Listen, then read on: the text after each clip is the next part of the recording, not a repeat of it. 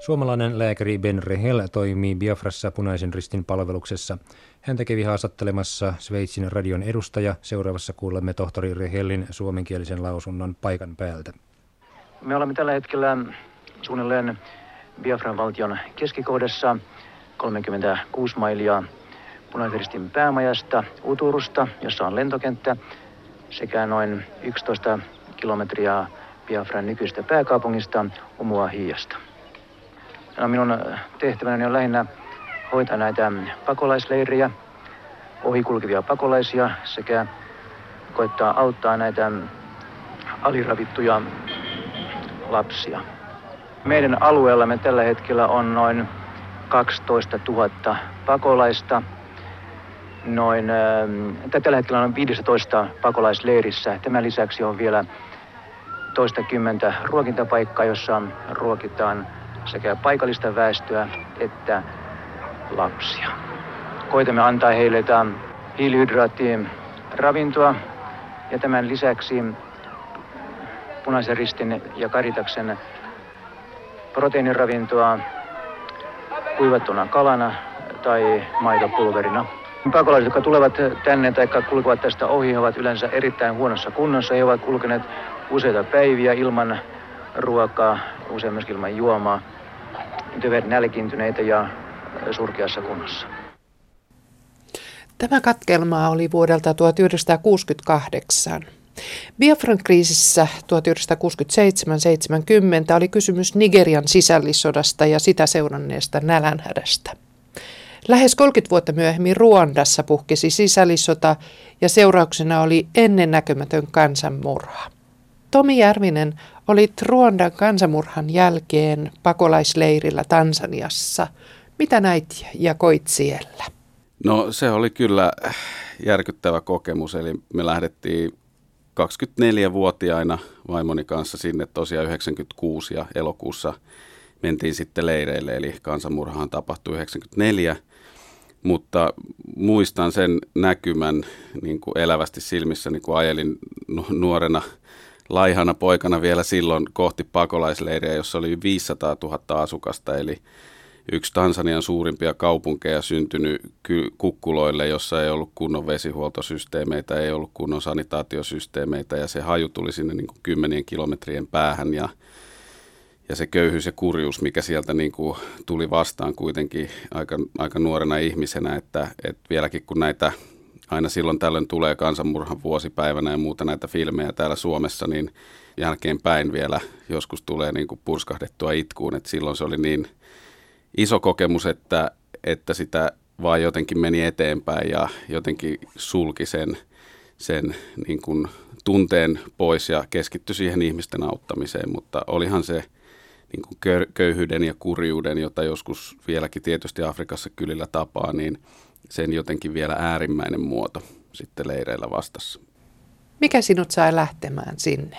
No Kyllä mä jossain lukiovaiheessa, mulla oli ensiksi suunnitelmana tulla taistelulentäjäksi, sitten mulla meni silmistä näkö, mä en voinut sitä tehdä ja mä menin lukioon, niin mulla oli, mä ostin ensimmäisellä luokalla oikeustieteellisen pääsykoekirjat ja rupesin niitä lukemaan ekalla luokalla, mutta sitten jossain vaiheessa lukiossa siinä uskontotuntia ja muiden kautta, niin mus heräsi semmoinen varmaan johonkin oikeudenmukaisuuteen ja auttamiseen liittyvä halu ja, ja mä olin sitten käymässä – ystäväperheen luona Keniassa Kagameekassa siinä lukion toka ja kolmannen välissä ja kohtasin niitä ihmisiä siellä, niin jotenkin se oli selvää, että tavalla tai toisella tähän suuntaan mun elämä tulee menemään ja sitten oikeustieteellisen pääsykoekirjat laitettiin kiinni.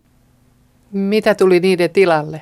No tuli kyllä rikas ja haasteellinen elämä, että, että 96 tosiaan lähdettiin vuodeksi auttamaan siellä – pakolaisleirissä toimineita FIDA Internationalin työntekijöitä ikään kuin tämmöisenä jonkinlaisena apupoika, aputyttö kuviolla ja tarkoitus oli olla vuosi ja siitä tuli sitten 12 vuotta suurin piirtein. Sodassa tieten tahtoen tapetaan, raiskataan, ajetaan ihmisiä pois kotoa pakolaisiksi. Mistä löytyy voima auttaa sellaisessa tilanteessa sehän oli niin kuin Ruandan kohdalla noin, noin kolmessa kuukaudessa ohi, eli, eli puhutaan sadasta päivästä. Tämä varsinainen väkivallan aalto ja, ja tappamisen aalto, mutta sitten, sitten havahtua siihen, että molemmilta puolilta on ihmisiä pakolaisleireillä. Eli, eli yhdessä paikassa 20 000, 30 000 ihmisen yksittäisissä leireissä on sekä tutseja että hutuja. Ja oivaltaa se, että sä et yhtään tiedä, kenen kanssa sä olet tekemisissä, koska afrikkalaiseen kulttuuriin ja varmaan tämmöiseen tilanteeseen kuuluu sitä, se, että ei siitä puhuta, siitä ei avauduta.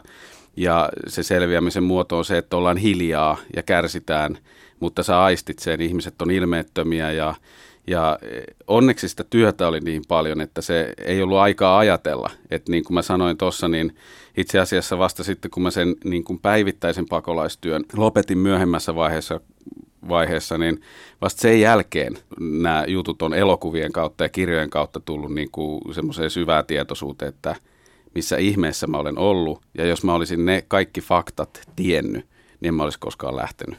Siirrytään vuoteen 1971 ja Intian ja Pakistanin kiistoihin. Tässä seuraavassa pätkässä toimittajana on Sauvo Puhtila. Kansainvälinen punainen risti on nykyisin 115 kansallisen yhdistyksen muodostama järjestö, jossa on noin 220 miljoonaa jäsentä. Kun Henri Dunant vuonna 1863 perusti järjestön, olivat hänen johtotähtenään samat humanitaariset periaatteet, jotka ohjaavat järjestöä tänään. Kuluneen vuorokauden tapahtumat Intiassa ja Pakistanissa ovat jälleen kerran tuoneet kansainvälisen punaisen ristin eteen uuden tehtävän. Eilen oli paljon tehtävää, tänään vielä enemmän. Pääsihteeri Kaiji Varras, miten Intian ja Pakistanin viime vuorokautiset tapahtumat ovat vaikuttaneet kansainvälisen punaisen ristin toimiin? Tilanne on nyt punaisen ristin kannalta selvästi muuttunut. Avoin taistelutoiminta rintamilla on alkanut. Valitettava, kylmä tosiasia punaisen ristin kannalta katsottuna.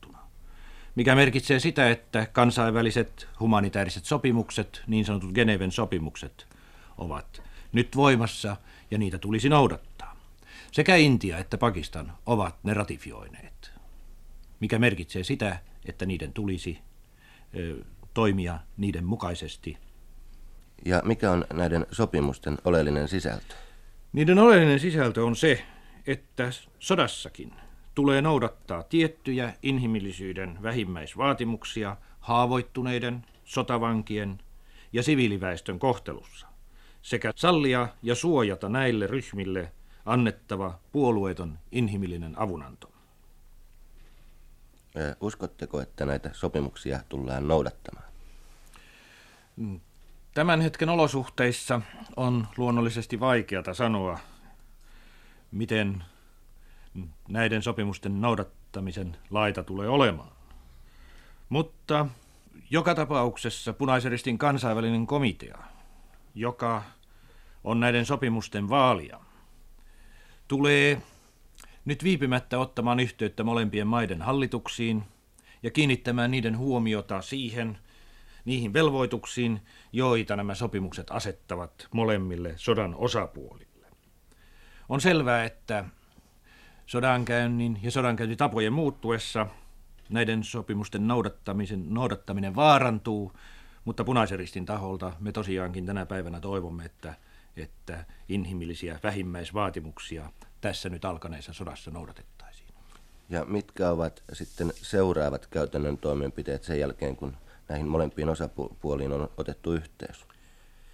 Niin, tietämäni mukaan tämä yhteydenotto tapahtuu jo tämän päivän kuluessa ja samanaikaisesti kansainvälisen punaisen ristin osalta on mitä tärkeintä, että ne kanavat, jotka meillä tällä hetkellä on avoinna sekä Intiassa että Pakistanissa, pysyvät avoinna ja että toiminta saadaan jatkumaan punaisen ristin kannalta katsottuna ja laajenemaan.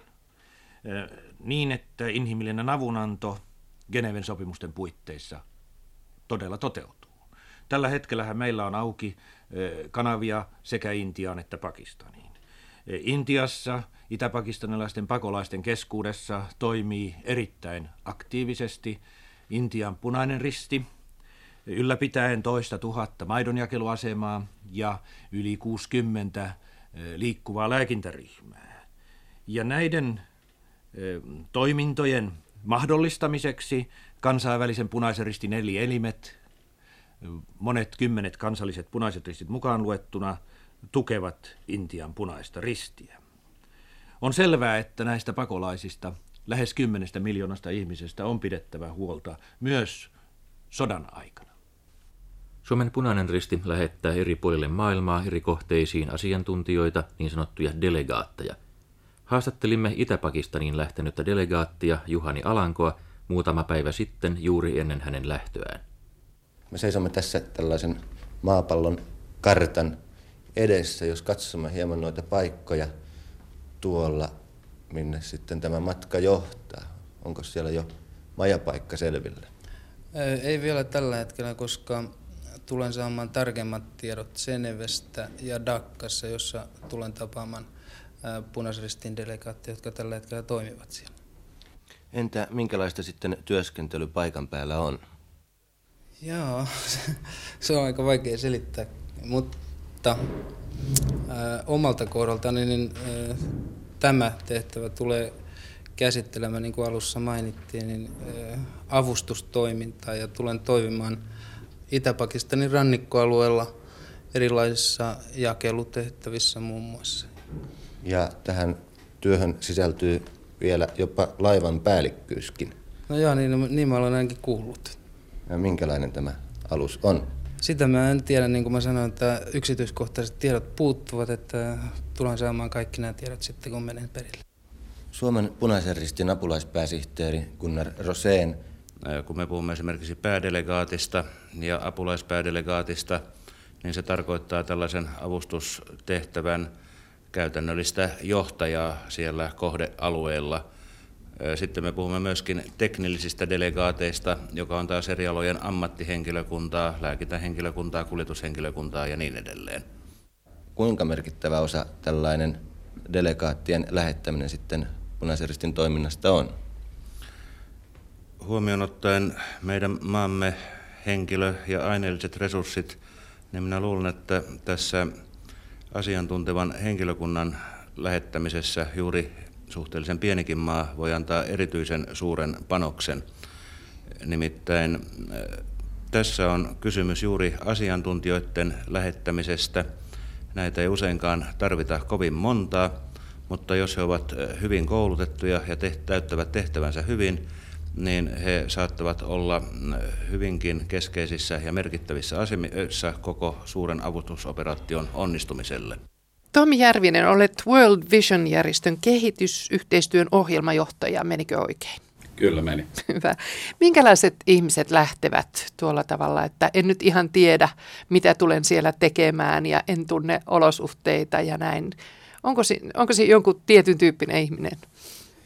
No nyt on kyllä tosi vaikea, vaikea niin kuin sanoa mitään yleistä, että omalla kohdalla se oli jotenkin semmoinen syvä, syvä tunne niin kuin, ja halu auttaa ja, ja nähdä se, että et, et, etenkin mun, mun taustani on niin kuin Afrikassa ja kun mä tunnen ihmisiä, niin afrikkalaiset ei ole esimerkiksi laiskoja tai jotain muuta, vaan, vaan se kehitystä niin kuin jarruttaa monet semmoiset seikat, jotka ei ole näistä ihmisistä itsestään kiinni. Siellä on, siellä on heimojen välisiä kahnauksia. Aikoinaan rajat on vedetty niin kuin ulkovaltojen toimesta ja siitä on syntynyt monenlaista keinotekosta, mihin nämä ihmiset itse ei voi vaikuttaa.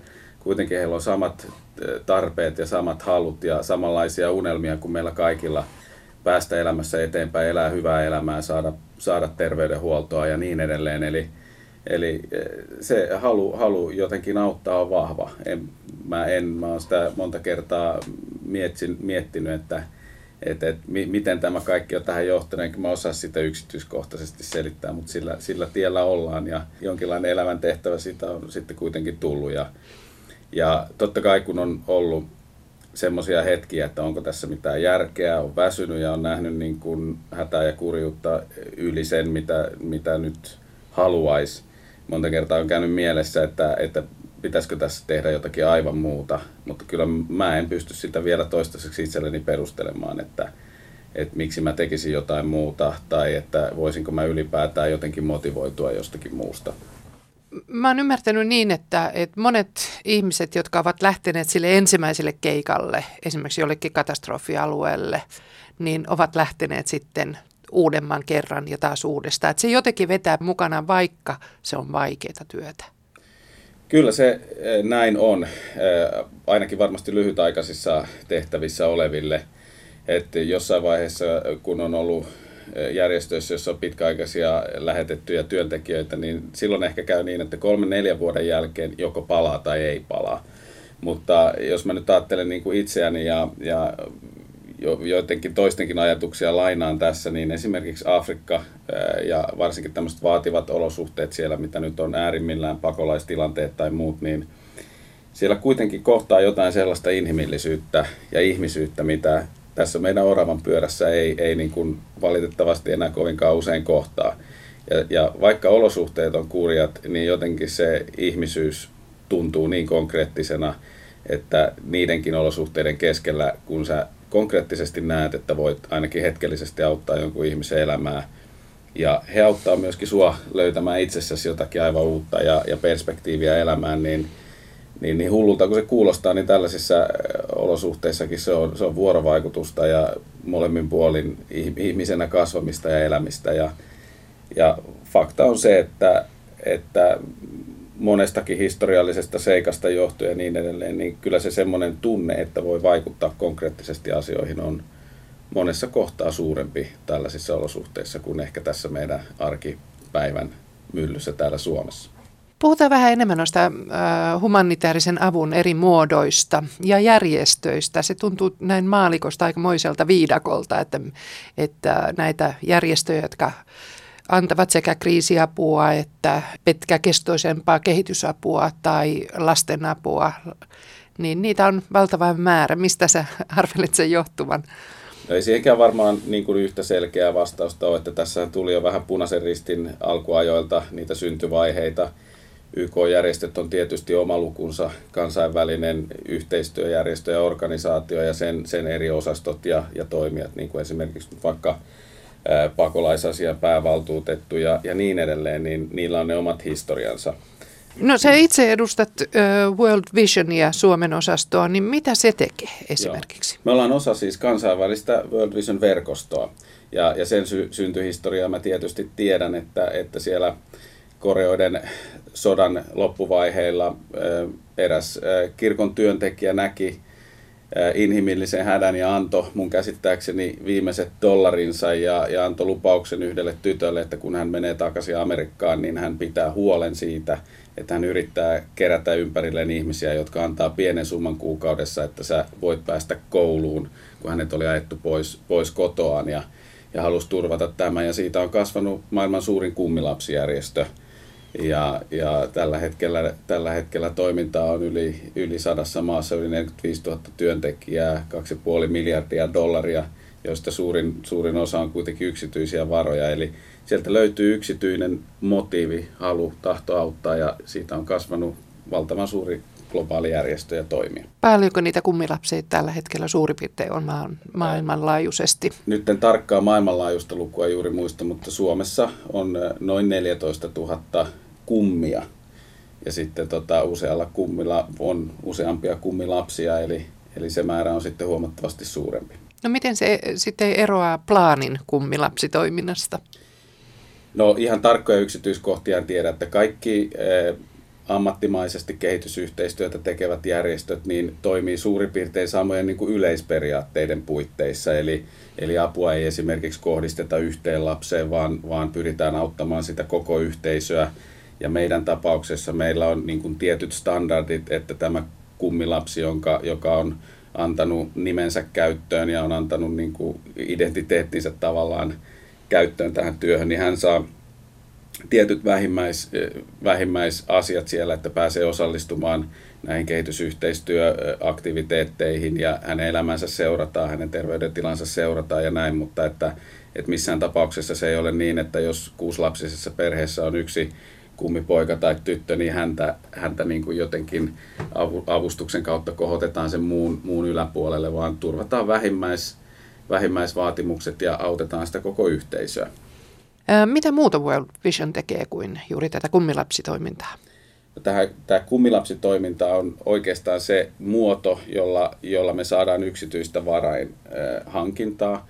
Ja siihen sisältyy toimintoja terveydenhuollon puolella, koulutuksen puolella, perheiden toimeentulon puolella, lapsen oikeuksia ja osallistumista tuetaan ja niin edelleen. Ja lisäksi sitten tätä katastrofivalmiutta siellä kylillä kohotetaan, eli, eli opetetaan ihmisiä varautumaan semmoisiin katastrofeihin, varsinkin jotka on ennakoitavissa. Usein on alueita, joissa toistuu vaikkapa nyt kuivuus tiet, tietyn ajanjakson välein ja näin edelleen, tai elävät lähellä konfliktialueita, niin, niin ennakkoon jo ikään kuin autetaan ihmisiä valmistautumaan ja miettimään, että mitä sitten, jos tapahtuu jotain tällaista. Eli työhän on monipuolista ja totta kai me ollaan yksi maailman suurimpia humanitaarisen avun välittäjiä myöskin. Mutta UM tukee sitten Suomessa näitä eri järjestöjä, eikö niin? Joo, kyllä. Siis ulkoministeriön kautta tuetaan sekä, sekä niin kuin maiden välistä, usein puhutaan bilateraalisesta avusta, kahdenvälistä apua tai alueellista apua suoraan niin kuin hallitusyhteistyö, hallitusten välisen yhteistyön kautta, mutta myöskin ulkoministeriö tukee, tukee YK-järjestöjä, tukee punaisen ristin toimijoita ja niin edelleen, mutta tietysti täällä niin kuin itselle lähimpänä sitten myöskin kansalaisjärjestöjä Suomessa, joita on kumppanuusjärjestöt ja sitten, sitten muut järjestöt. Jatketaan tuosta lasten hyväksi tehtävästä työstä. Yksi järjestöistä, joka on jo hyvin pitkään auttanut lapsia, kehitysavun tarpeessa olevia lapsia, on YK-järjestö UNICEF. Siirrytään kuuntelemaan ohjelmaa vuodelta 1966, jossa jälleen on Sauvo Puhtila toimittajana. Ohjelman nimi on 20 vuotta maailman lasten hyväksi ja tämä kertoo YK lasten rahastosta. Isä kertoo, maa on pyöreä. Mutta moniko isä on lisäksi halukas kertomaan lapselleen, että tällä hetkellä, tänä lauantaina, 500 miljoonaa lasta näkee nälkää kehitysmaissa – Yli tuhat miljoonaa ihmistä ei koskaan saa riittävästi syödäkseen. Tällä samalla pyöreällä maapallolla on 11 miljoonaa spitaalia sairastavaa ihmistä, heistä suuri osa lapsia. Malariasta kärsii 100 miljoonaa ihmistä, trakoomasta 500 miljoonaa. Eräissä kehitysmaissa yli 70 prosenttia lapsista saa tuberkuloositartunnan ennen 14 ikävuottaan. Tätä kaikkea vastaan lasten puolesta taistelee YK lastenrahasto UNICEF, joka huomenna täyttää 20 vuotta. Sodan runtelemien maiden lapset olivat UNICEFin avustusten kohteena ensimmäisiksi. Suomikin sai silloin UNICEFin apua. Lastensuojelun ylitarkastaja, sosiaalineuvos Niilo Kotilainen, on ollut UNICEFin ja Suomen hallituksen yhdysmies alusta saakka. Hänen johdollaan pelastettiin Suomen lapset sodan jälkeen parempaan elämään. Meidänkin maassamme tunnetaan hyvin nimi UNRA, Yhdistyneiden kansakuntain jälleenrakennus- ja avustusrahasto, joka merkittävällä tavalla auttoi, auttoi meidän maatamme sodan hävittämän Lapin jälleenrakentamistyössä. Samalla päätöksellä, jolla UNRAN toiminta lakkautettiin, päätettiin jatkaa yhdistyneiden kansakuntain avustustoimintaa lasten ja odottavien äitien auttamiseksi sodan hävittämissä maissa Euroopassa. Tilannetta Euroopassa oli vähän aikaisemmin käynyt tutkimassa Yhdysvaltain entinen presidentti Herbert Hoover, jonka muistamme merkittävällä tavalla vaikuttaneen kansainväliseen avustustoimintaan jo ensimmäisen maailmansodan jälkeen. Ja myöskin toisen maailmansodan jälkeen hän suoritti laajan tutkimusmatkan Euroopassa, käyden myöskin tällöin meidän maassamme ja kuului hänen seurueeseensa silloin myöskin hänen hyvää ystävänsä, amerikkalainen pankkiiri ja liikemies Morris Pate, josta myöhemmin tuli sitten UNICEFin ensimmäinen pääjohtaja. UNICEFin toiminta pääsi varsinaisesti vauhtiin vuonna 1947 ja samana vuonna myöskin jo Suomi sai osakseen UNICEFin apua. Minkälaisin periaattein UNICEF lähti ohjelmansa toteuttamaan? UNICEFin toiminnan periaatteina alusta asti on ollut aluksi pahimman hädän auttaminen siellä, missä sodan hävitykset olivat suurimmat, Toisaalta UNICEF tahtoi olla yhteydessä asianomaisen maan hallituksen kanssa edellytyksin, että tämä maa itse panee oman panoksensa niiden avustusohjelmien toteuttamiseen, joiden rahoittamisessa UNICEF tahtoi olla mukana. Suomen kanssa solmittiin toimintasopimus elokuussa 1947 ja sen pohjalta sitten UNICEFin avustustoiminta pääsi alkuun jo saman vuoden syksynä niin, että lokakuun 25. päivänä saapui Helsingin Katajanokan satamaan äh, ensimmäinen elintarvikelähetys, jossa oli 313 tonnia erilaisia elintarvikkeita. Minkälaisiin kohteisiin Suomessa UNICEFin apu käytettiin? Elintarvikeapu käytettiin lähinnä lasten ruokinnan järjestämiseen, lähinnä pohjoisen ja itäisen rajaseudun kansakouluilla niiden kouluruokinnan yhteydessä. Tämän lisäksi jonkin verran lasten kodeissa ja lasten kesäsiirtoloissa – Toiminnan laajuutta kuvaa se, että keskimäärin noina vuosina noin 135 000 lasta pääsi osalliseksi tästä ruokinnasta. Korkeimmillaan se oli vuonna 1948, jolloin kokonaista 148 000 lasta tuli osalliseksi tästä elintarvikeavusta. Ensimmäisen elintarvikeerän vastaanottajien joukossa Katajanokan laiturilla oli arkkiatri Arvo Ylppö, joka myös oli suunnittelemassa UNICEFin terveydenhuolto-ohjelmaa Suomen lasten hyväksi. Minkälaisiksi arvioisitte tuon UNICEFilta saamamme avun? Näin 20 vuoden päästä katsoin, niin tuntuu, että se on ollut aivan suunnaton. Meillähän oli silloin sodan jälkeen olosuhteet lasten maailmassa niin kuin monissa, monilla muillakin aloilla aivan sekaisin. Kansahan oli sotkettu yhteen, rintamamiehet tuli koteihin, karjalaisia tuli koteihin ja sillä tavalla taudit olivat saaneet aivan tavattoman vauhdin taasen lastenkin keskuudessa ja pienten lasten kuolleisuus oli aivan tavattoman suuri. Ja kaiken lisäksi tuberkuloosi, joka jo oli häviämässä, nosti taas sen nokkaansa hyvin valtavasti.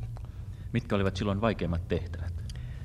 No osaltaan oli ruokakysymys, mutta kaikkein tärkein oli kuitenkin saada asuntoja jonkinlaisia ja saada tällaisista kylmistä ja, ja ihmisasunnoksi kelpaamattomista tiloista pienet lapset jonkinlaisiin lämpimiin kunnon asuntoihin. Vain sillä tavalla voitiin estää tautien leviämistä ja, ja lapsen kunnollista kehitystä. Ja UNICEF tuli mukaan auttamaan. UNICEF tuli silloin hyvin tehokkaalla tavalla. Se toi meille streptomysiiniä, joka oli tehokkain tuberkuloosilääke, mitä siihen asti oli ja mitä nytkin tunnetaan. Ja sillä tavalla saatiin tuberkuloosi painumaan taasen takaisin vanhoihin, taka, parempiin uomiin kuin entisestään. Ja edelleen myöskin ripulia esiintyi silloin kovin paljon. Varsinkin vuonna 1947 oli meillä täällä valtava ja vaikea epidemia, joka tappoi satoja Suomen lapsia. UNICEFin puolesta saimme erikoisen spesialistin, professor Wegmannin Amerikasta, joka tuli tänne ja paikan päällä tutki meidän olosuhteita ja hänen opastuksellaan ja UNICEFin avustuksella saatiin sitten maitohygienia aivan uusille urille. Siinä suhteessaan oli ollut laiminlyöntiä niin tavattoman paljon. Ensinnäkään ei ollenkaan ymmärretty, että maito on sellainen tautien levittäjä, minkälainen se on. No tässä tuli aika terveellinen muistutus siitä, että Suomi on myöskin ollut joskus avun saaja ja, ja avun tarpeessa. Tomi Järvinen, onko maailma parempi paikka lasten kannalta nyt kuin tuolloin vuonna 1947, kun tätä apua saatiin? No kyllä varmasti monilta osin, mutta monilta osin se voi olla myöskin jossakin määrin jopa julmempi. Ja jos nyt ajatellaan vaikka kasvavia talouksia Aasiassa ja otetaan esimerkiksi Intia, niin siellä esimerkiksi Pelastakaa lasten tutkimusten mukaan, niin lasten tämmöinen subjektiivinen hyvinvointi, niin ei se välttämättä parane siitä, että tulee talouskasvua tai sillä tavalla inhimilliset olosuhteet niin kuin ympärillä kehittyy. Mutta se nyt on niin kuin selvää, että esimerkiksi peruskoulutusta on tarjolla huomattavasti useammalle, perusterveydenhuolto on tarjolla huomattavasti useammalle ja niin edelleen, mutta edelleen meillä on tällaisia, voisiko sanoa nyt kriisipesäkkeitä tai taskuja jopa rauhallisissa olosuhteissa eri, eri maissa, jossa, jossa lasten oikeuksia ja, ja perustarpeita ei, ei kyetä huomioimaan ja täyttämään. Mitä pitäisi tehdä? No, en, en osaa sanoa sen kummempaa muuta kuin se, että meidän jokaisen pitäisi tavalla tai toisella olla mukana, koska mä näen, että se on se, on se ihmisyyden jollain lailla syvin muoto ja olemus, että jos meillä halu ja kyky auttaa toista ihmistä kärsii tai se, se jollain tavalla torpataan, niin meistä tulee niin kuin tietyllä tavalla vähemmän ihmisiä. Että kyllä se on, niin, kuin, se on niin, niin syvällinen osa meidän olemusta, että kyllä mä haastan kaikki mukaan tavalla tai toisella. Voi auttaa järjestöjä, voi olla antamassa täällä Suomessa omaa apua joillekin. Esimerkiksi mulla lähipiirissä nyt tuohon, tuohon on tullut Afrikasta ihmisiä, jotka ei kunnolla puhu oikein mitään, mitään niin kuin ei, eivät puhu englantia – eivät kunnolla puhu ranskaa, puhuvat kinjaruondaa ja vähän, vähän kisvahilia ja mä nyt jonkun verran kisvahilia osaan, niin on ollut muutamia auttamassa, koska se on aika surkean näköistä, kun tuolla kotikaupungin Seinäjän kadulla kävelee ihmisiä lumisateessa, sandaalit jalassa. Ja sitten nähdä se, että vaan se, että viet heidät kaupungilta kotiin, miten paljon se niin kuin merkitsee. Ja ei se, ei se maksa mulle ö, käytännössä yhtään mitään muuta kuin sen muutaman minuutin. Ja ja toisaalta minkä, minkä niin kuin kokemuksen se itselle tuottaa sitten kuitenkin. No on monta tapaa auttaa. Sanoit jo, että voi antaa avustuksia ja niin päin pois. Sitten on kummilapsitoiminta. Entä kansainvälinen adoptio, auttaako se lapsia? No tietysti mun täytyy sanoa, että kyllä, mutta että mä tiedän, että tämä on hyvin, hyvin moniulotteinen kysymys. Eli mun oma vaimo, häntä ei ole virallisesti adoptoitu, mutta hän on, hän on entinen katulapsi Bangladesista ja Hänellä on ollut suomalainen kasvatti eh, vanhempi ja siinä mielessä mä oon nähnyt sen, sen niin kuin kehityskaaren sieltä Bangladesin kaduilta tänä päivänä. Hän toimii Suomessa lastensuojeluyksikössä ja auttaa, auttaa suomalaisia nuoria. Ollaan yhdessä tehty, tehty AIDS-työtä ja kehitysyhteistyötä yli, yli 10 vuotta Afrikassa. Mutta mä tiedän, että tämä ei ole yksiselitteinen kysymys, että lähtökohta on tietysti aina se, että on parasta, että ihmisiä pystytään auttamaan siellä, missä he ovat ja elävät ja, ja siinä kotiyhteisössä oman perheen keskellä omassa maassa, mutta aina se ei ole mahdollista ja silloin en lähti sulkea pois myöskään adoption mahdollista, ma- mahdollisuutta. Se ei helppo tie ole. No kun me elämme täällä to- todellakin voi sanoa globaalisti, että yltäkylläisyyden keskellä, kaikista ongelmista huolimatta. Ja Suomessa silti otetaan huostaan tuhansia lapsia joka vuosi. Mitä ajatuksia se sinussa herättää? No se herättää juuri tämän oikeastaan, mihin siinä jossain vaiheessa niin kuin, viitattiinkin heti tässä haastattelun alussa, että, että mikä esimerkiksi mua viehättää Afrikassa. Mulla on paljon myöskin itsekkäitä syitä siihen. Ja se yksi itsekäs syy on se, että, se, että siellä saa kokea tällaista jotakin, jotakin sen, sellaista in, ihmisyyttä ja ihmisten välistä kohtaamista, mitä mä en kauhean usein täällä koe. En sano, että en ollenkaan, mutta että, että se on jotenkin eri, erilaista, koska siinä on, siinä on tämä niin kuin ikään kuin tämä materiaalinen maailma jotenkin niin paljon vähemmässä, vähemmässä arvossa. Niin, niin kyllä Suomessa täytyy muistaa se, että, että ei ihmisen elämää tee onnelliseksi se, että, että kaikki ikään kuin materiaaliset asiat ympärillä ovat hyväksi, vaan jos tämä tämmöinen inhimillinen ulottuvuus elämästä, sosiaaliset suhteet ja ne puuttuu, jokainen meistä omalla kohdallaan sen tietää, että jos meillä on ihmissuhdeongelmia, jos ei perheväliset suhteet toimi, jos ei ole ystäviä, jäät yksin, niin eihän se elämä onnellista ole, vaikka sulla olisi mitä tahansa ympärillä. Eli, eli molempia puolia tarvitaan, että kyllä mä näkisin näin, että kyllä mekin Suomessa köyhyydessä eletään ja se on nimenomaan tämä tietynlaisen välittämisen kokemuksen köyhyys, joka on niin kuin, kun omiakin nuoria seuraa, niin ei ole ihan helppo tuo nykyajan koulumaailma ja se ikään kuin kilpailu, ja kun seuraa lasten Facebook-kirjoittelua, niin minkälainen kilpailu siellä on, olet kaunis, olet sitä ja olet tätä ja, ja se, että hyväksytään sellaisena kuin olet, hyväksytään se, että ihmisarvo sinänsä on tärkeä, se ihmisyys on tärkeä, jokainen on niin kuin arvokas, niin kyllä meillä on tässä oppimista myöskin sitten näistä vähän köyhemmistä maista. Siirrytään sitten hyvin köyhään maahan, eli Intiaan ja vuoteen 1962 Martti Silvennoinen teki matkan Konkanin nälkäalueella tuolloin. Herkullinen lounas tuntui vielä tukevana mielessäni. Olin syönyt ehkä liikaa. En oikein jaksanut kaivaa taskustani paria rupia enempää tuolle säälittävälle kurjan näköiselle kerjäläispojalle. Brahmin by meat. By... Hmm.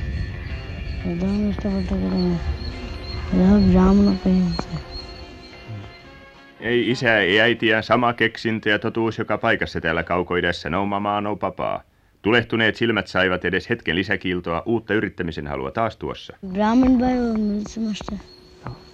Brahmin by milts. Hänen sierrettyneet kosteat kätensä hipaisivat inhoittavan läheltä kasvoja. Poika Raukka. 20 miljoonaa poikaraukkaa, monta sataa miljoonaa. Tyttöjä ei uskalla laskea, mutta tilastojen mukaanhan heitä on aina enemmän, ja äidiksi luonto heitäkin suunnittelee, rohkea päämäärä tällä kaukoidässä. Lentokone heitteli ravakanlaisesti Singaporesta lähdettyä, panin lehden muutenkin pois, tympeitä uutisia täynnä tuo rikas ja köyhä, pullea vatsainen ja nälkäen kuoleva kaukoitä. En nyt muistanut tässä vaiheessa muuta tuosta valtavasta maanosaisesta rikkaiden maharadioin maasta Intiasta, vain sen, että se on 440 miljoonainen, kooltaan kolme neljäsosaa Euroopasta – Runsaasti puolet väestöstä ei koskaan ole kokenut sitä, miltä tuntuu, kun vatsa on kylläinen ja ihminen on terve. Nyt kohteena oli Intian länsirannikko, köyhä ja vuosi sitten myrskynkin vaurioittama niin sanottu Konkaanin alue Ratnagirin piirikunnassa. Ennakkotiedot puhuivat yhtä ja toista, mutta niihin ei ollut luottamista, täällähän nälkä ei ollut mikään uutinen – Jossain Afrikassa kuukausia kestäneen kuivuuden polttamalla rutikuivalla durrapellolla kävellessä ne saattoi kuulla, miten nälkä kahisi hienoisessa tuulessa ruudinkuivien korsien heilahdellessa. Täällä kalkuta nälkäkuolema ei ole enää kuultavissa. Ikinä ei syövy mielestäni näky. Kun hiljaa illan pimetessä kävelette satojen ja satojen kadulla likaisten riepujen keskellä lojuvien ihmisraunioiden ylitse jalkopäitse päitten ohi, on kaamiata, kun luuksia nahkaksi kuihtuneen vanhan vaimon sylissä tai vieressä makaa vain lopullista aikataulun päättymistä odottava lapsiraukka, joka ei enää jaksa ääneen pyytää, vain molempien sanattomat käsien siluetit nousevat ja laskevat kuukausien refleksimäisen liikkeen opettamana. Siihen ei enää sisälly toivoakaan, mutta ne nousevat tottumuksesta vielä jonkun kerran. Bombay on jäänyt, olemme toista sata kilometrin jälkeen armottomasti pahtavan auringon alla – Olemme matkalla Bombeista etelään satojen kilometrien päähän Intian länsirannikolla Arabian meren ja Gat-ylängen mahtavien rinteiden välisellä alueella. Mukanamme on New Delhistä saapunut metsänhoitaja Matti Varis, joka jo viime syksystä lähtien on oleskellut maassa yhdistyneiden kansakuntien elintarvike- ja maatalousjärjestön FAUN stipendiaattina ja on nyt Suomen ja YK on virallisena ulkoasiainministeriömme lähettämänä edustajana mukanamme. Alkeellisia apaattisia Voldariheimoon kuuluvia kastilaitoksen ankaraan otteeseen puristettuja ihmispoloisia, toiset hakkaavat 50, 60, 70 markan päiväpalkalla vain kiviä, toiset vain siirtävät ne tarvittavaan paikkaan, toiset vain vuokraavat aaseja, ja toiset vain ja vain ja niin edelleen ja niin edelleen, käsittämätöntä sielujen muurausta kastilaitoksen kuristamana. Tien varrella edelleen merkillisessä värijuhlassa punaisiksi töhriintyneitä ihmisiä, pellot kuin savossa kivisiä, Leipä on niin kovalla, että muukalaista kuristaa ajatus, kuinka ahtaaksi ihmiselämän onkaan maailmassamme muotouduttava. Konkaan sijaitsee suhteellisen lähellä päivän tasaajaa, pituutta 500 kilometriä, leveyttä 60 kilometriä pitkin Arabian meren rannikkoa. Se on Suomen pinta-alasta 10 prosenttia, Intian alueesta vain 1 prosentti. Täällä asuu 4 miljoonaa, asukastiheys 10 kertaa Suomea suurempi – Täällä on aina kuuma. Myrskysateet ja rajumyrskyt vaikeuttavat lamaannuttavasti muutenkin alkeellisia elinkeinoelämän yrityksiä, kuten viime vuoden toukokuussa suuri myrsky, jonka vuoksi Konkaan on nyt maamme suunnitteleman avustuksen kohteena. Väestö jakautuu eri heimoihin, kolit eli kalastajat, bandarit eli kookosviljelijät, bramiinit ja brabhut sekä vielä eräitä muita heimoryhmiä.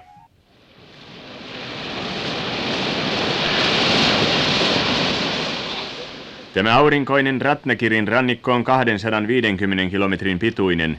Juuri täällä kalastajia on paljon ja saalistakin melkoisesti. On haita, myös valaita näyttäytyy aivan rannikollakin silloin tällöin. Sardinia parveilee välillä niin paljon, että niitä on voitu käyttää eläinten rehuksi. Mutta kokonaisuutena väestö on niin sanottua massaköyhää, elintaso ei nouse milliäkään, vaikka eräitä merkittäviä tuloksiakin on saavutettu. Kolme vuotta sitten perustettiin kalatutkimuslaitos, jonka johtaja Englannissa opiskellut herra Emmer Ranade kertoo laitoksensa päämääristä. Uh, we started this research station about three years uh, back with the view to explore the sea, wealth of the sea, and what uh, maximum benefits we could get, you see, for our poor Konkan. And with that view, you see, we have started this research and we want to find out where uh, we can get more fish. Heidän päätarkoituksena on, on tutkia tätä rannikkoa, sen kalastusolosuhteita, jotta tälle köyhän Konkkanin Ratnakirin väestölle saataisiin parempia elinmahdollisuuksia. Lukuiset käynnit ja monet tapaamiset sekä tämän kuuman seniitin polttava kerronta on varmasti, kaikki nämä yhdessä ovat varmaankin muokanneet teille metsänhoitaja Varis selvän käsityksen siitä, minkälainen on tilanne täällä tämän päivän Konkkanissa. Kyllä, käsitys on muodostunut, vaikka tietysti on otettava huomioon, että meidän täällä käyttämämme aika oli, on ollut jokseenkin lyhyt. Mutta paljon olemme tosiaan nähneet, koska olemme ajaneet autolla, autolla noin 510-530 kilometriä pitkin ja poikin tätä Ratnakerin ja Konkkanin aluetta. Mm. Kun me nyt ajattelemme tätä Suomen avustussuunnitelmaa, niin minun mieleeni ainakin tässä ensimmäisenä on johtunut jakaa tämä avustustoiminta elinkeinojen tai pääelinkeinojen mukaan. Ja, ja tuo on ilmeisesti ainoa oikea ja mahdollinen Luultavasti, luultavasti. Niin. Tältä pohjalta se niin. täytyy lähteä. Ensimmäisenä siis? Ensimmäisenä ilmeisesti olisi kalastus. Niin. Ja siinä, siinä, kun olemme keskustelleet paikallisten asiantuntijoiden kanssa, niin ainakin he lausuvat sellaisen toivomuksen, että mikäli he saisivat enemmän syvän meren kalastukseen soveltuvia aluksia, troolareita, mm. ja sitten nämä alukset varustetuksi dieselmoottoreilla, niin he saisivat tämän kalansaalin ehkä viisin kymmenkertaiseksi. Tästä linnunlauluisesta varjopaikasta ei todellakaan ole kuin satakunta metriä siihen, josta kalastajat suurin joukoin lähtevät avomerelle ja johon he mahdollisimman suurin saalinen sitten saapuvat. Ja sitten toinen seikka, johon olette kiinnittäneet huomionne. Maanviljelys ja lähinnä hedelmäpuitten hoito, hedelmäviljelys. Mm. Päähedelmät täällä ovat mango ja kookospalmu. Paikalliset viranomaiset lausuvat toivomuksen siitä, että parhaiten edistettäisiin hedelmäviljelijöiden asiaa, mikäli voitaisiin saada aikaan tänne tehdas säilöttyjä hedelmiä varten. Täällä, täällä Ratnakirin piirikunnassa on noin 1500 kylää, joilla oikeastaan tähän päivään mennessä ei ole ollut yhteyttä toisinsa eikä tänne Rannikon liikekeskukseen. Nyt täällä piirikunta, tai tämä Maharassa valtion hallitus rakennuttaa parhaillaan valtatietä, jota mekin olemme paikotellen ajaneet. Se ei ole valmiina. Ja, mutta tierakennukset eivät pysähdy tähän. Ja sen takia tässä on mielestäni erittäin kiitollinen ja hyvä kohde, jos sitä ajatellaan, ajatellaan oikein Suomesta käsin. Mehän voimme tarjota tierakennuskoneita, työstökoneita ja niin pois.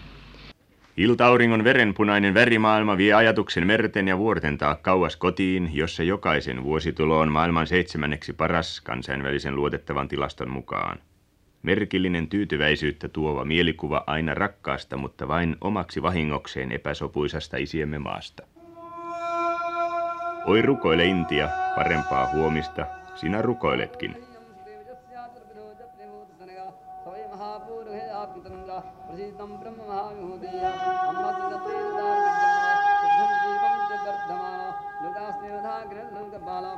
Jälleen nuo tulehtuneet nälkäiset pojan silmät.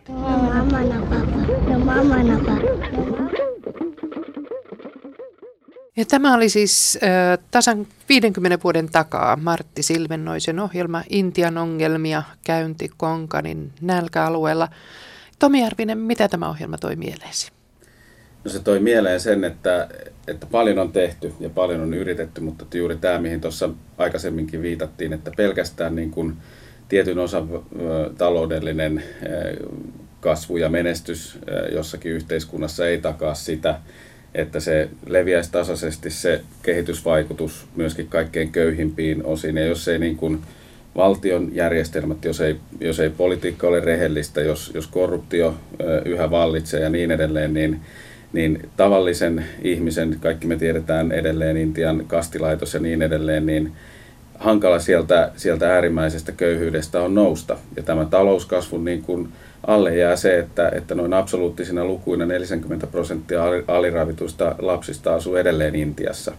Ja hienoa on tietysti se, että nyt viime aikoina myöskin siellä on hallitus herännyt ja, ja tästä puhutaan kansallisena häpeänä, että tämä on tämä tilanne, mutta että että sitten se tois, toisaalta mieleen myöskin sen, että, että mihin suuntaan me ollaan kehitysyhteistyössä siirrytty, että siellä, siellä vilahteli dieselmoottorit ja kalastusalukset ja, ja, ja fakta on kuitenkin se, että, että ellei, ellei näiden dieselmoottoreiden tekeminen ja niiden ostaminen ja omistaminen synny sieltä paikallisista yhteisöistä niin kuin pikkuhiljaa heidän omilla varoilla ja niin edelleen, niin ei siitä synny kestäviä kehitysvaikutuksia. Ja siksi, siksi esimerkiksi meidän työ enemmän ja enemmän on, on ää, sitä, että me tuetaan ää, yksilöihmisiä, yhteisöjä ajamaan itse omia asioitaan, keksimään itse aidosti ongelmiin ratkaisuja niillä voimavaroilla, mitä heillä on olemassa, koska, koska niin kuin me nyt julkisuudessakin kuullaan, niin kannettu vesi ei, ei kaivossa pysy, mutta se vaatii pitkäjänteistä työtä. Tässä, tässä työssä ei ole helppoja voittoja, vaan vaan pysyvät muutokset, ne on arvomuutoksia, ne on kulttuurin tämmöisten hitaiden muuttujien muutoksia, ne on asennemuutoksia, ne on ajattelumallien muutoksia. Ja se on esimerkiksi Afrikassa ihan itsetunnon muutoksia, että yhdessä kirjassa, en, en nyt muista tarkkaa yksityiskohtia kirjan, kirjan nimeä, mutta viime aikoina ilmestyneessä kirjassa sanottiin mun mielestä aika koskettavasti tämä Afrikan tietynlainen ydinongelma on se, että kolonialismi vei meiltä itsetunnon yrittelijäisyyden ja uskon siihen, että me, me kyö, kykenemme itse ja me, me, me voimme ja, ja me osaamme ja me haluamme. Ja, ja tässä meillä on niin kuin iso työsarka ja, ja, ja vaikeasti tavoitettava, tavoitettava muutos, että miten, miten me saadaan ihmiset auttamaan itse itseään, jos se nyt näin kriseisesti sanoisi, mutta että, että tähän todellakin aidosti pyritään. Osa tätä kolonialismia on tietyllä tapaa ollut lähetystyö, eli se, että ollaan tuotu toista kulttuuria, toisen uskonnon ratkaisuja. Miten sä arvelet sen vaikuttaneen? No varmasti sillä on ollut, ollut vaikutuksia, sekä myönteisiä että, että kielteisiä vaikutuksia, niin kuin kaikella semmoisella kolonialistisella asennoitumisella on ollut. Ei se, ei se ole niin kuin mitenkään sen yläpuolella, mutta toisaalta jos mä nyt ajattelen Afrikkaa, mä tunnen sen alueen parhaiten, niin mä siksi, siksi viittaan, viittaan Afrikkaan tässä. Luku- ja kirjoitustaito, koulutus. Tänä päivänä eri arvioiden mukaan 40-70 prosenttia Afrikan terveydenhuollosta on eh, kristillistaustasten tai, tai kirkkokuntien, kirkkokuntien hallussa, että kyllä siellä jotakin hyvääkin on tullut. Ja muistan lukeneeni artikkelin, että se hyvä siemen, mikä niin kuin kristin, kristinuskossa kuitenkin on, ja jos lähdetään puhumaan varsinkin protestanttisesta puolesta, niin on tietynlainen itsekritiikki. Ja se itsekritiikin siemen tulee jollain aikavälillä johtamaan siihen, että on, on kykyä kritisoida sitä, mikä meille on vierasta, mikä on meidän omaa. Ja uskon, että se tulee kuitenkin kehitysvaikutuksiin, tulee tuomaan myöskin aitoja kehitysvaikutuksia. Mutta niin kuin sanottu, että mä en missään tapauksessa vähättelen niitä negatiivisia asioita, mitä siihen liittyy. Äh, Martti Silvennoinen kyseenalaisti tuossa äskeisessä pätkässä juuri tätä esimerkiksi äh, kastilaitosta ja monia muita kulttuurisia piirteitä siellä. Onko auttajalla lupa kritisoida? No minun mielestä on, eli esimerkiksi meidän ohjelmatyö perustuu ihmisoikeuksiin. Puhutaan ihmisoikeusperustaisesta työstä ja eri järjestöt tulkitsee sitä, mitä se käytännössä tarkoittaa vähän eri tavalla, mutta tällä hetkellä me ajatellaan näin, että se on se ainoa oikeutus meillä niin kuin mennä ikään kuin kritisoimaan. Jos ajatellaan lapsen oikeuksia, ne on lähes, lähes kaikki maat maailmassa allekirjoittaneet. Eli siinä meillä on yhteinen pohja. Jos me nähdään, että nämä oikeudet ei toteudu, niin silloin meillä on mun mielestä sekä oikeus että velvollisuus puuttua niihin. Mutta se, millä tavalla se tehdään, se on sitten toinen kysymys. Että aina on kunnioitettava paikallisia lähtökohtia, paikallisia kulttuureja, mutta meidän on myöskin, myöskin ihan yhtä lailla me saamme ja meidän pitää alistaa itsemme sille kritiikille, että miten me tehdään, mikä on meidän asennemaailma. Ja kyllä mä luulen, että, että kun lukee ihmisoikeuksia, kun, ne, kun niitä tutkii tai lapsen oikeuksia, niin ei siellä ole semmoista, mihin, mihin ei oikeastaan kaikki voisi tavalla tai toisella yhtyä. Ja kyllä se on hyvä työ, työn niin kuin lähtökohta, että tässä on ne yhteiset päämäärät. Se, millä tavalla, ne, millä tavalla sitä työtä tehdään ja millä asenneilmastolla siihen, siihen suhtaudutaan ja miten me sinne menemme, niin, niin se on sitten toinen kysymys. Miten suomalainen auttaja voi olla varma, että apu menee perille? No, jos mä nyt ajattelen esimerkiksi omaa organisaatiota, niin, niin, niin meillä on hyvin tarkat ja selkeät järjestelmät. Meillä on tietyt standardit, mitä me noudatetaan ohjelmatyössä. Meillä on tilintarkastukset on kentillä, meillä on Suomen toimistolla ja me ollaan vielä semmoisessa loukussa, että meillä on, meillä on niin kuin kahteen kertaan, koska me seurataan sekä kalenterivuotta että sitten meidän omaa finanssivuotta ja meitä, meitä tarkastetaan tosi usein. Kyllä kaikki, jotka ammattimaisesti kehitysyhteistyötä tekevät, niin ovat luotettavia järjestöjä ja usein on ollut niin, että meidän on vaikea niin kuin vastata yhtäkkiä johonkin, missä minun euroni menee, eikä se, eikä se mun mielestä pidä olla se lähtökohtakaan, vaan se, että onko tällä saavutettu kehitysvaikutuksia, onko tällä saavutettu pysyviä muutoksia ja se on se mittari. Ja, ja mainio, mä haluan niin kuin tämän mainita, että kun, kun meillä esimerkiksi kummit kyselee, että miten apu menee perille ja muuta, niin käytännössä poikkeuksetta usein se kysyminen loppuu, kun he tekevät kummimatkaa, kun he nä- näkee itse paikan päällä, missä olosuhteissa toimitaan, miten sen avun perille menoa pyritään varmistamaan ja mitä siellä oikeasti tapahtuu. Eli, eli kun me täällä Suomessa sitä mietitään, niin ei se, ei se niin kuin raportin kautta yksin synny se vakuuttavuus, vaan sitten kun se näkee ja kokee. Ja se ei tietenkään ole kaikille mahdollista, mutta jos on esimerkiksi ulkoministeriön kumppanuusjärjestö tai, tai muuta, niin kyllä, kyllä kriteerit on aika kovat ja, ja niitä seurataan ja, ja niitä valvotaan niin kuin monelta eri taholta, että kyllä suomalainen lahjoittaja voi olla luottavaisin mieli. Toisaalta tämä, että, että me puhutaan aivan oikein usein avun tuloksellisuudesta, mutta että mitä sillä tarkoitetaan, niin, niin se on se hankala asia tavoittaa, että meidän on helppo jostakin eh, taloustieteen maailmasta ottaa standardeja ja indikaattoreita ja ikään kuin kiinnittää huomio niihin, mutta kehitysyhteistyössä puhutaan sosiaalista muutoksesta, inhimillisestä muutoksesta, jossa asenteiden täytyy muuttua, arvojen täytyy muuttua, ihmisten itsetunnon täytyy muuttua, niin mitkä on ne mittarit? Tämä on, tämä on niin kuin aito haaste ja, ja, ja tiedän, että muut järjestöt, myös me, niin me todella meillä on tälläkin hetkellä Jyväskylän yliopiston kanssa yhteistyötä tekesrahoitteisesti, että millä me pyritään myöskin tätä puolta oppia mittaamaan ja oppia kommunikoimaan ihmisille, koska täytyy olla rehellinen. Eli, eli on helppoa puhua tuloksellisuudesta, jos meidän täytyy rakentaa 50 koululuokkaa. Siitä, että se on niin kuin jotenkin helppo mieltää. Mutta entä jos meidän täytyy muuttaa 50 ihmisen ajattelutapa ja elämä, joka sitten taas on se pitkäkestoisen muutoksen taustatekijä, niin miten sitä mitataan?